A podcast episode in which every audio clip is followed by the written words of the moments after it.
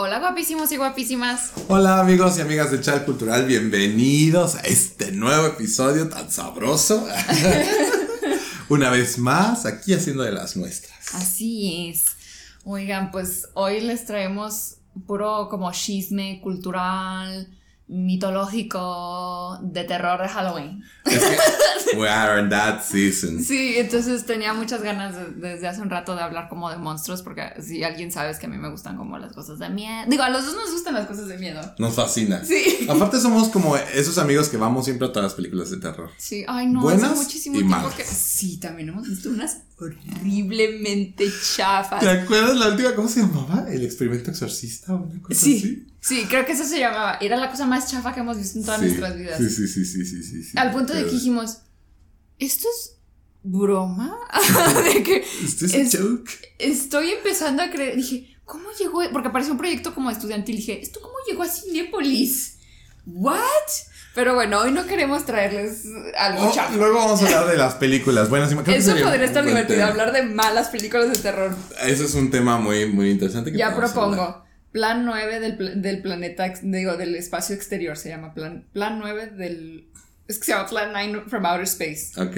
Alienígenas crean vampiros que reviven y caminan lentamente porque tienen pésimos sets. Entonces no es como que pueden como correr por un gran espacio, sino que tienen un cuartito. Y entonces es un vampiro así como persiguiéndote. Y luego se regresa. Ok. Y luego vuelve a salir. Ok. Es maravilloso.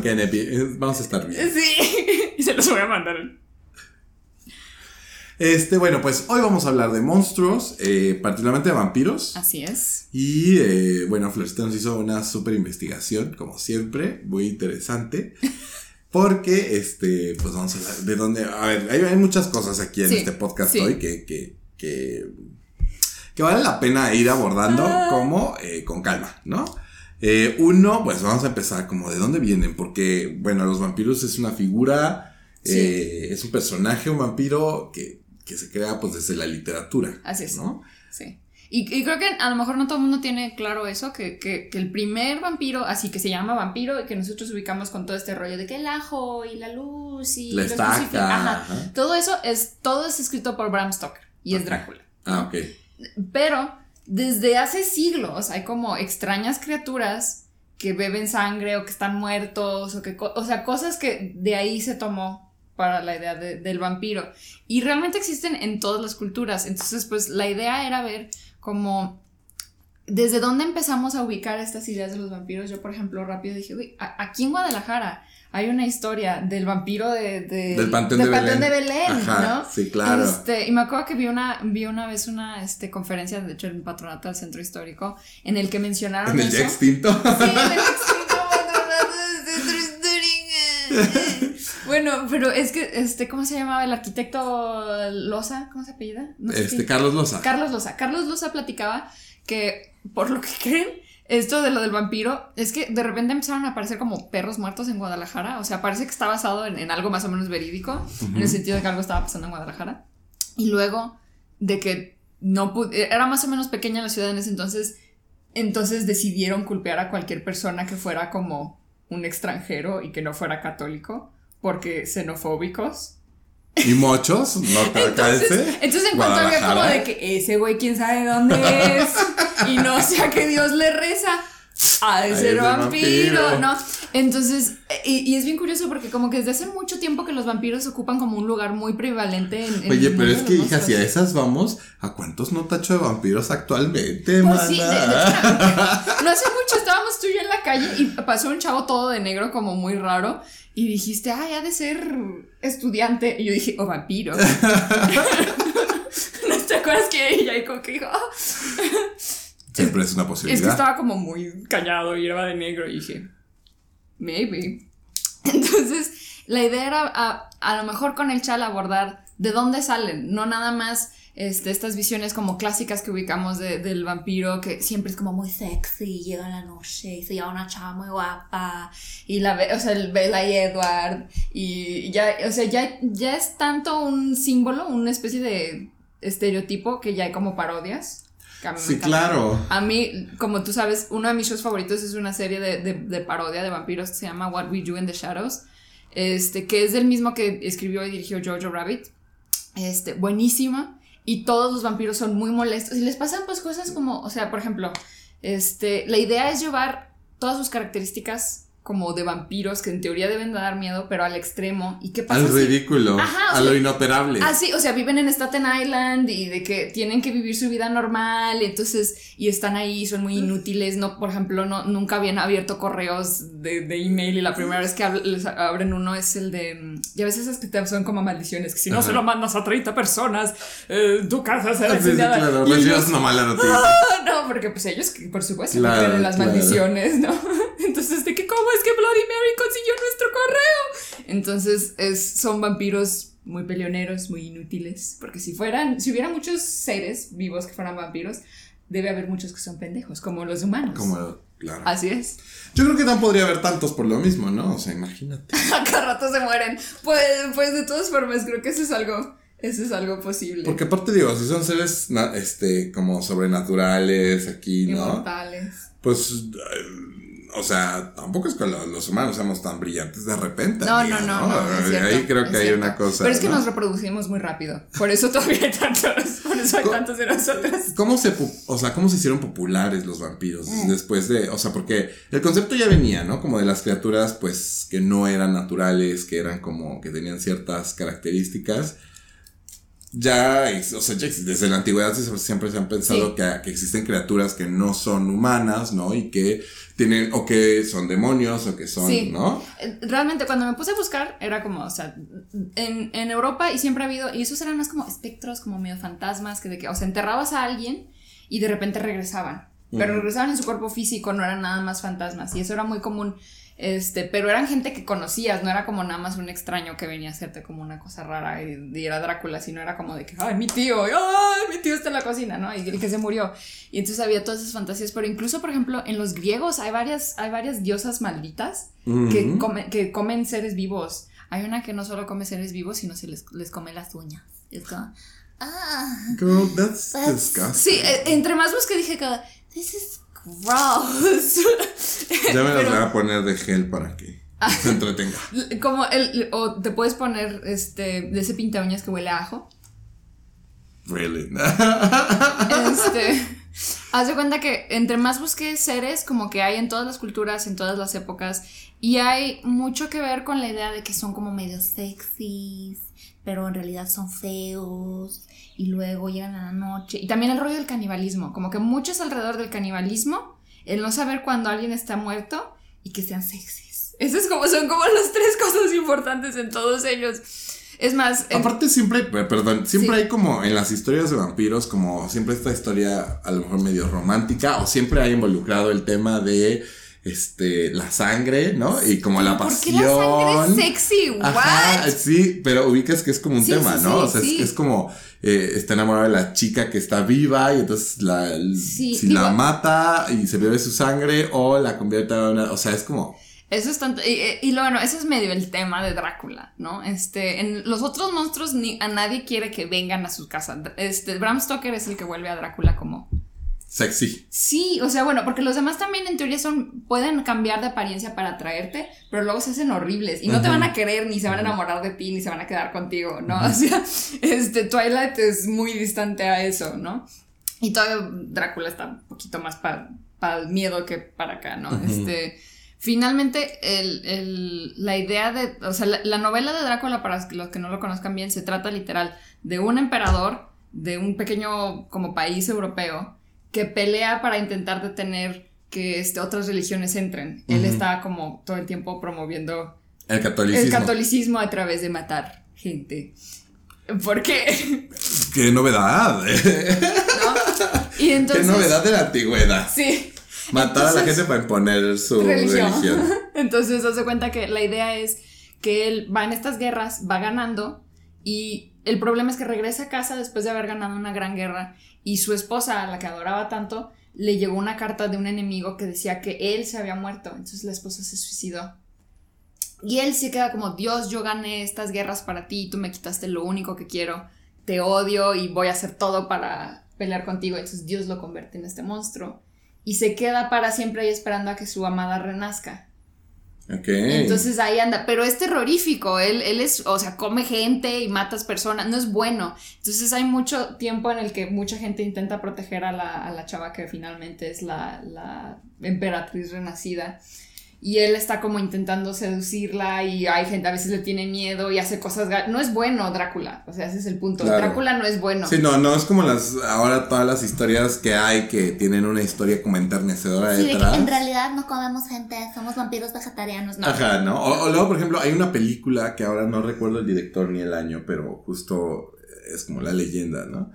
Y al revés, ¿no? O sea, como por su pueblo se vuelve vampiro y entonces... ¿Por su pueblo? Para salvar a su pueblo de la invasión. Ah, eso y entonces, está medio basado. Ajá, y es como súper, pero es súper romántico, meloso, así que dices, ay, güey. Y finalmente sí leen... Where is the drama? Sí. Where is the gas bombs? Sí, o sea, esto es un monstruo. Claro. No puede ser que sea como, ay, qué lindo, no, es una buena persona, nada más mata gente, ¿no?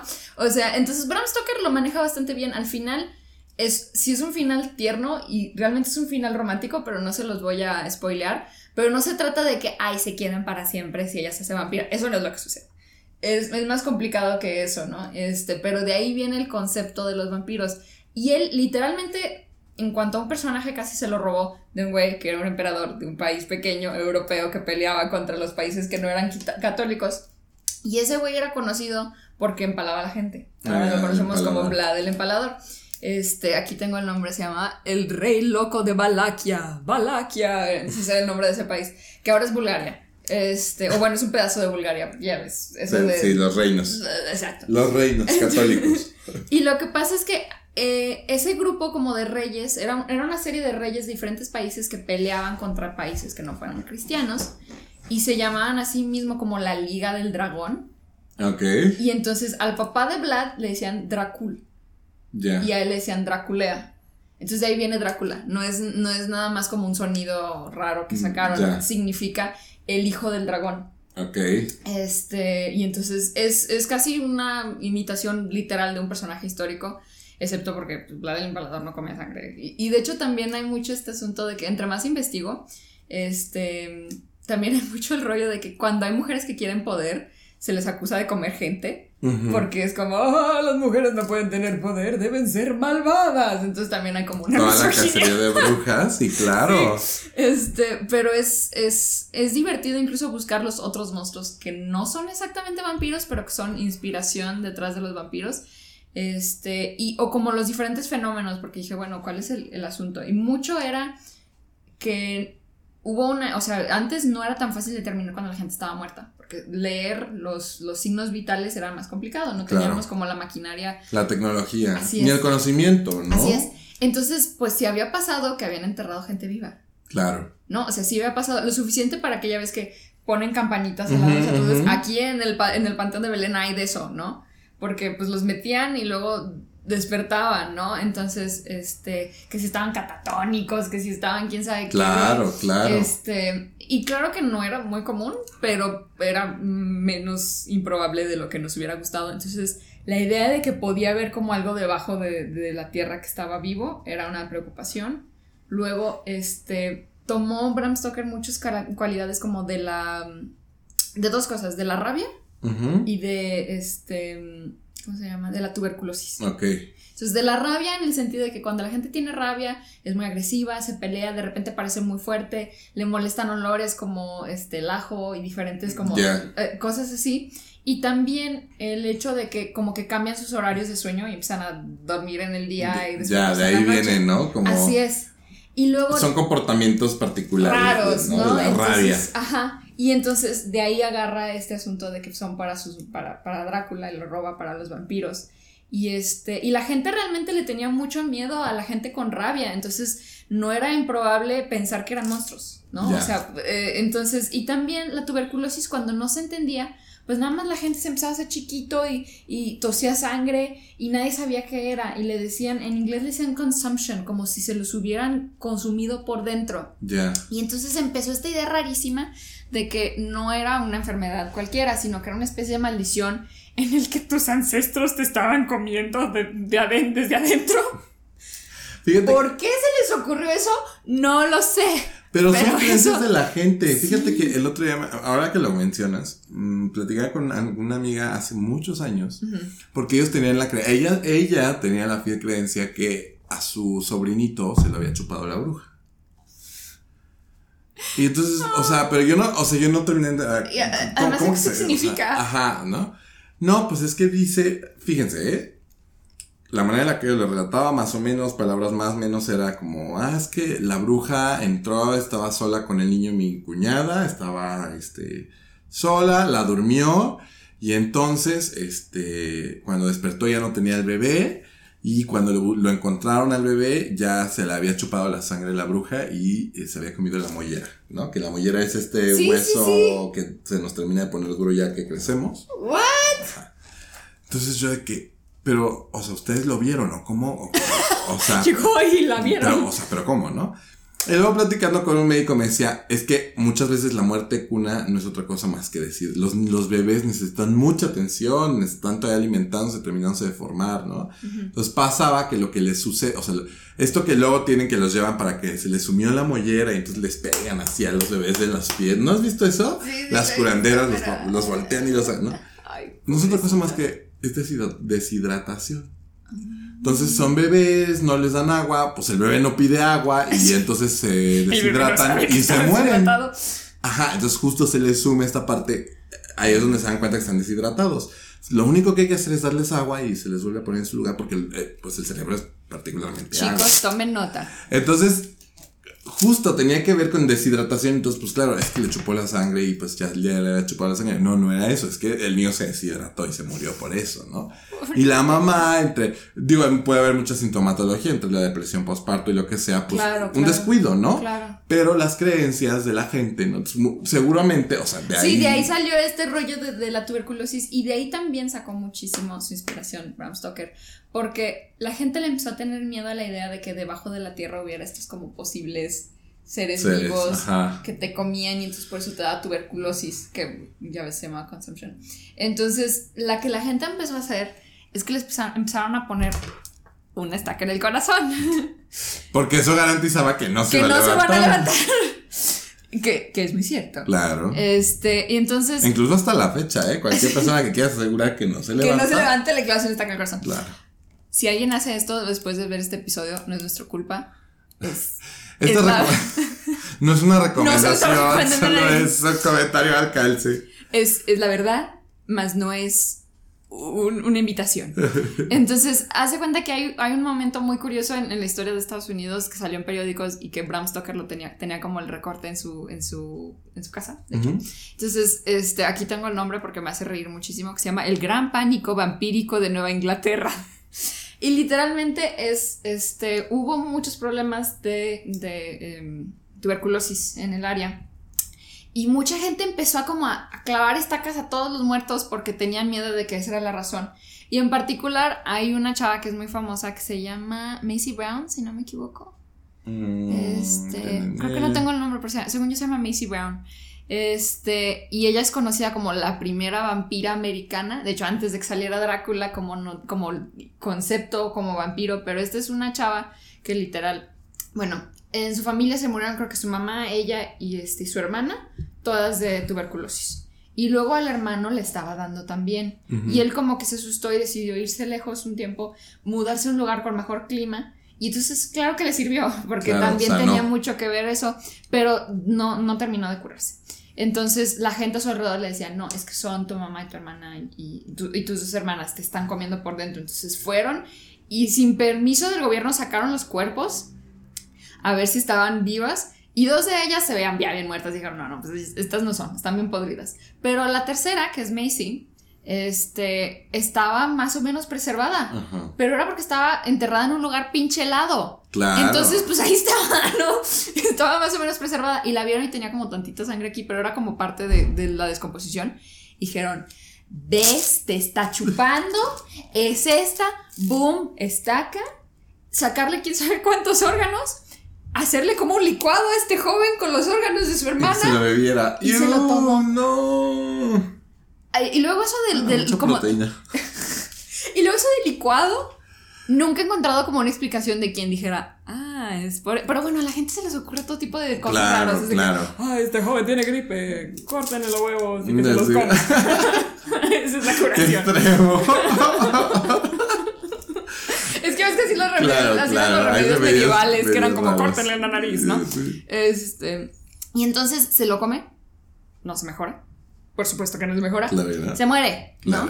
Pero pues obviamente este asunto de la niña vampira y de la niña que se estaba comiendo al hermano y cómo sacaron el cuerpo, todo esto salió en las noticias, tengo aquí que salió en en un periódico, en El Mundo de Nueva York. Uh-huh. Y lo que pasa es que Bram Stoker estaba en ese entonces viviendo en Estados Unidos, era director teatral de un grupo teatral y estaba como en tour y lo leyó y dijo wow, entonces lo recortó y se lo llevó a su casa, entonces de ahí sale muchísima de la inspiración de Bram Stoker y está como muy divertido, pues está bien loco, pero... Aparte, fíjate qué interesante cómo la narrativa de cómo nos cuentan las cosas que suceden es lo que la gente empieza a creer y genera, digo, ahora Drácula es todo un arquetipo, ¿no? Sí, claro. El tema de los vampiros, ¿no? O sea, sí. Y va desde lo más bizarro y lo más, o sea, ya se ha llevado a, por ejemplo, a lo infantil, pienso en el Hotel Transilvania, como con todo. Sí. Y tiene sus clubs de fans, ¿no? Sí. O sea, me parece como muy interesante el fenómeno. Y bueno, al final del día, como estas cosas que no es otra cosa más que no entender el fenómeno natural de lo que estaba pasando, ¿no? Eso es lo que me gusta de investigar los monstruos, por si quieren más episodios de monstruos, porque me puse a leer entre más de lo que pude, como de fantasías, de cosas de terror. Y siempre son como alguna cosa que de verdad está pasando y que nada más no se entiende. Claro. Y bueno, lo que es más interesante es las cosas que se le agregan. Claro. Porque, o sea, es como, ¿a quién se le ocurrió que un licuado de órganos de una niña muerta te iba a curar? No sé a quién, pero a alguien. Y se les hizo muy buena idea, ¿no? Dijeron, aparte. Sí, no, hagámoslo. Pues, justo como el tema de las momias, ¿no? Como por ejemplo las de Guanajuato, que en realidad no son momias, solo son cuerpos que por el clima, que por el lugar, el tipo de suelo, pues se conservaron, no se descompusieron. Y ellos podrían haber sido considerados vampiros como en este esquema, ¿no? No, sí, pues porque están tan bien, ¿no? Seguro que están vivos, ¿no? Entonces también como que depende mucho de cómo se interpretan, pero a mí los vampiros me parecen como de esos monstruos que han logrado muchísimo. Todo el mundo quiere ser vampiro en Halloween porque son como sexys. Sí, aparte ya tienen todo, ya existe toda una aura, una magia, un mundo alrededor de ellos. ¿No? Ya es toda una industria incluso, ¿no? Sí, el look, o sea, el look es como muy... A mí se me hace padre el look de vampiro, siempre son como muy elegantes, están muy bien vestidos, claro que son de otro siglo, entonces están vestidos como medio antiguos, pero por ejemplo, yo en cuanto tengo unos lentes iguales que los que usa Drácula en la película de Drácula. Porque le tapa hacia los laditos también, y yo decía, ¡ah, glam! Entonces tengo unos iguales siempre. Es que ya hay una estética, sí, o sea, claro. de lo oculto, de color negro, por ejemplo, ¿no? Las capas o la ropa muy cubierta, ¿no? Y todo, o sea, es como... eso está padre, la neta, y toda una industria alrededor de eso. Incluso la gente que, por ejemplo, se considera de estas tribus urbanas como... Sí, que se consideran como vampiros. Dark, ajá, exactamente, que tiene como cierta... La vampira de Guadalajara, la del cultural, la que tiene como miles de modificaciones corporales, ¿la has visto? Ah, sí, claro. Que la han entrevistado miles veces, como una abogada, así que tiene su hija y vive su vida como cualquier persona, excepto porque... tiene muchas... Se ha cambiado corporalmente a parecer a esta criatura que a lo mejor no es humana. Entonces, la mujer vampiro. La mujer vampiro, ¿no? Entonces, sí es como una... ¿Por qué tendremos una fascinación con este personaje entre todos? Porque, o sea, no es como que la gente quiere ser Frankenstein. Por ejemplo, el monstruo de Frankenstein nadie quiere ser. Nadie quiere ser. Yo creo que es porque en la película de Hollywood lo hicieron estúpido, que no lo es. No lo es, en los libros es brillante. Brillantísimo. No, y aparte, seguramente estéticamente no es ser. Así como lo plantean, no. Sí, ¿no? Bueno, es que en el libro... A lo mejor tenemos que en algún momento hablar de eso, porque también es padrísimo como Mary Shelley como escritora logró como escribir esta cosa tan increíble, pero es chistosísimo porque nada más dice que está hecho de partes de animales y de personas, entonces, y que es muy alto.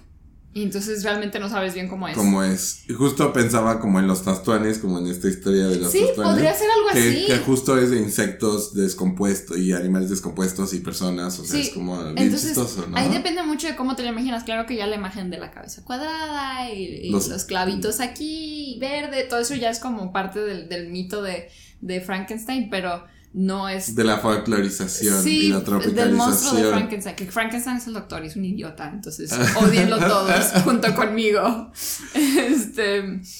Pero eso es lo que me llamaba mucho la atención de buscar a los vampiros, y como realmente es una cosa más o menos nueva, porque Bram Stoker publica su libro al principio casi de 1900. Yeah. Entonces realmente llevamos poquitos, como 120 y tantos años, ajá, con el mito del vampiro, y sin embargo ya es como pareciera un monstruo súper antiguo, y ya se ha adaptado a todo, animes, a videojuegos, a Barbies, sí, o sea, sí, toda la vida. No, y lo que decimos, o sea, ya no solo es la historia de terror, ahora ya está el vampiro buena onda que tiene un hotel para monstruos, ¿no? Y está el vampiro guapo, sexy, sí, que se queda con... Antonio Banderas, ajá, en la entrevista con el vampiro. Ajá, justo, ¿no? Y ya tenemos como... La representación todo, latinoamericana. Todo un menú, ¿no?, de vampiros. Hispánica. Entonces, bueno, pues qué interesante, ¿no? Que este personaje, o sí, este como arquetipo, si se llamarlo, sí, se ha convertido en tan parte de la cultura del mundo. Del mundo, ¿no? Del Entonces, mundo. Por eso pensé que podía ser divertido el episodio. Espero que les haya parecido divertido. A mí me pareció muy raro, pero muy vamos muy a tratar de tener otro episodio de estos temas de que nos encanta, no, porque nos encanta Halloween, y entonces, pues ay, ¿saben qué deberíamos ponerles? Vamos a recomendarles libros y películas de vampiros. Sí. Y series y cositas así para que vean ahí como cositas que nos divierten. Sí. Pues eso es todo por hoy, chicos. Recomiéndenos sus películas de Halloween favoritas y de terror. Y sus monstruos favoritos. Nos encanta. Somos fans. Entonces, siempre, sí, si tienen una película que digan, yo, por ejemplo, debo reconocer que soy súper fan, aunque a lo mejor ya está muy cliché, pero toda la industria de Warner del Conjuro, o sea, como sí, toda la franquicia. Nos gusta El Conjuro, sí. No, La Monja, El Conjuro, La Ana B, o sea, soy como súper fan. Porque aparte, bueno, o sea, este tema de las posesiones a mí me parece, sí, como muy atractivo. A mí también, ¿por qué? Sí, y nos gusta, qué? ¿No? Entonces yo sí de repente muero de terror, pero sí lo veo. Si lo veo, sí, y entonces mándenos sus recomendaciones. Nos va a encantar ver películas que nos recomienden. Pónganlas en los comentarios de Facebook, de YouTube, para incluso en Instagram a veces nos mandan DM ahí en Instagram. Ajá, mándenos DM y lo vamos a ver, porque así está padre, generamos, sí, comunidad, ¿no? Y sí, entonces pónganlo ahí en los comentarios, a lo mejor a alguien les late lo mismo y entonces ya ahí hacen amigos. Así maybe. Está bien, sí, a través del terror, está chido. Bueno, nos pueden seguir en Facebook, en Instagram. También tenemos Twitter, pero la verdad es que no lo usamos. Casi no lo usamos. Amigo. Entonces, Facebook e Instagram son los que estamos más activos. Y nos pueden escuchar en todas las plataformas de podcast. Y nos pueden obviamente ver en YouTube, como me imagino que lo están haciendo. Y los queremos mucho. Gracias por escucharnos. Suscríbanse, denle like, compartan. Nos vemos en el siguiente episodio. Tenemos mucho más para ustedes. Bye. Adiós.